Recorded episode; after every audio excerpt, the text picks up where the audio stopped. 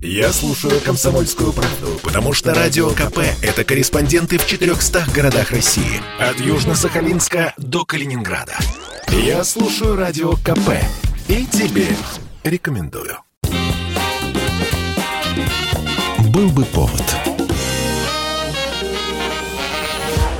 Здравствуйте, я Михаил Антонов, и эта программа «Был бы повод» 16 октября на календаре, и впереди вас ждет рассказ о событиях, которые происходили в эти дни, но в разные годы.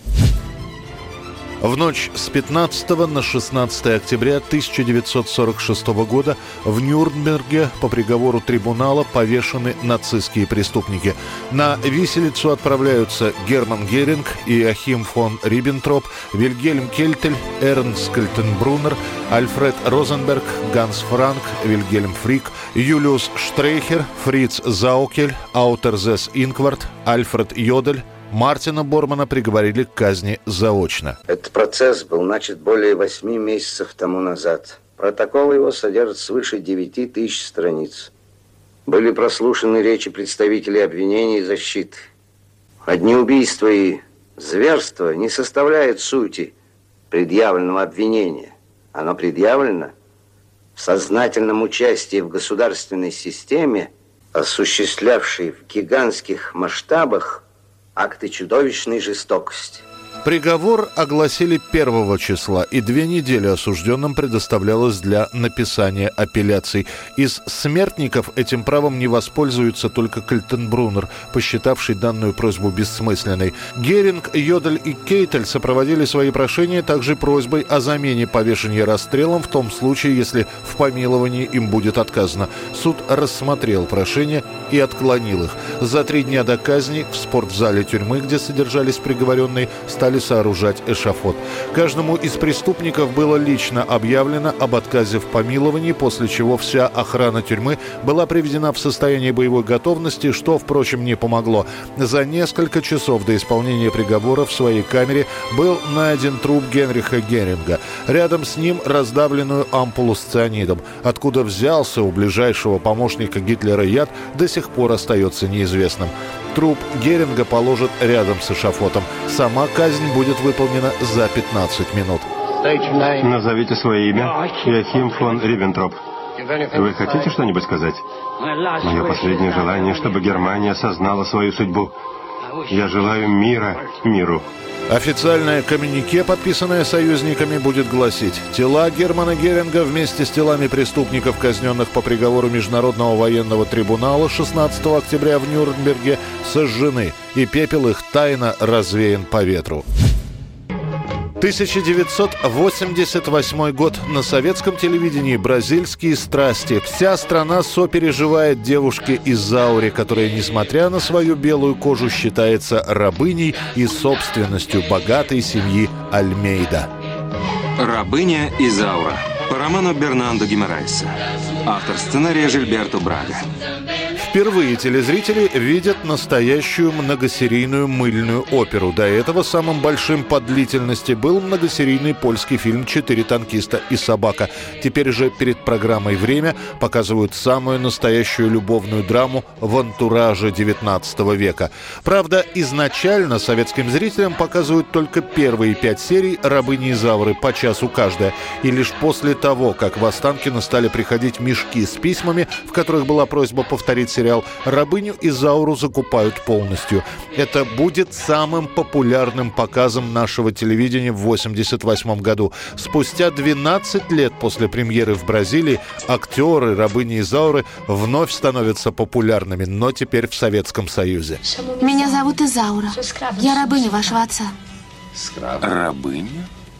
Вы что-то хотели на кухне? Позвольте вас обслужить. Я хотел выпить кофе. И как давно ты рабыня моего отца? С рождения. Советский лексикон обогащается сразу несколькими фразами. «Стрижка под Леонсио» — это значит, нужно оставить бакенбарды. Полных женщин называют женуариями. Повсеместно звучит фраза «Я тебе что, рабыня Изаура бесплатно работать?» Любой, даже самый непрезентабельный дачный домик теперь — фазенда. 1990 год. Нобелевский комитет оглашает свое решение по присуждению премии мира. Ее получает Михаил Сергеевич Горбачев. Я думаю, и я ее получил заслуженно. И я думаю, я лично подтвердил своей политикой, ответственностью перед своим, своей страной, народом и перед миром. Премия мира вручается с формулировкой «за ведущую роль в мировом процессе, который характеризует важную составную часть жизни международного сообщества».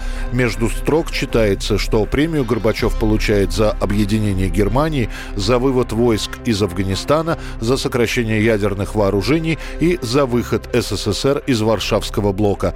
О присуждении премии довольно много говорили в новостях, особенно на Западе. У нас это упоминается, но народ воспринимает информацию равнодушно. Кругом очереди, дефицит, в городах талоны. Да и в самой стране неспокойно. Готовятся отделиться Прибалтийские республики. Чуть ли не гражданская война идет на Кавказе и в Средней Азии. В итоге Горбачев не полетит на вручение премии, отправив вместо себя замминистра иностранных дел Анатолия Ковалева. Отдельно сообщается, что всю полученную премию Горбачев отправит в больницы. Так и произойдет.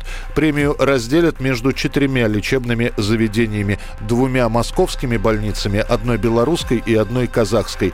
Свою Нобелевскую лекцию Горбачев сможет прочитать в столице Норвегии Осло только в июне 1991 года. Прекращена холодная война. Фактически снята угроза мировой войны. Исчез железный занавес. Объединилась Германия. Событие поворотного значения в истории Европы. 1997 год. Дочь одного из самых известных английских музыкантов Пола Маккартни, Стелла, проводит свой первый показ мод. Again, I think the lucky thing for me is I do, you know, I do look at my upbringing and think it enabled me to not have to compromise.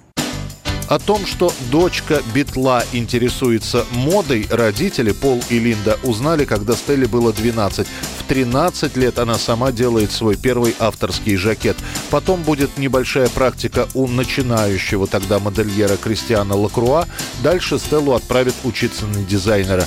Ее дипломную коллекцию на выпускном шоу в 95 году бесплатно демонстрируют подруги и супермодели Наоми Кэмпбелл, Ясмин Лебон и Кейт Мосс. Роуз. Саму коллекцию покажут в сопровождении песни ее знаменитого отца. В итоге шоу попадет на первые полосы газет, а коллекцию Стеллы продадут магазинам Токио и Лондона. Уже через два года под собственным брендом Стелла Маккартни представит свою первую авторскую коллекцию. После показа она получает предложение стать креативным директором парижского дома Хлоя, сменив на этом посту самого Лагерфельда. Пройдет еще немного времени, и в мире моды дочка Пола Маккартни получит прозвище «Стальная Стелла». 1999 год, 16 октября. В хит-парады триумфально возвращается гитарист из 60-х и 70-х годов Карлос Сантана. Он выступал еще на фестивале «Вудсток», а дальше продолжил свою деятельность, оставаясь музыкантом для узкого круга почитателей.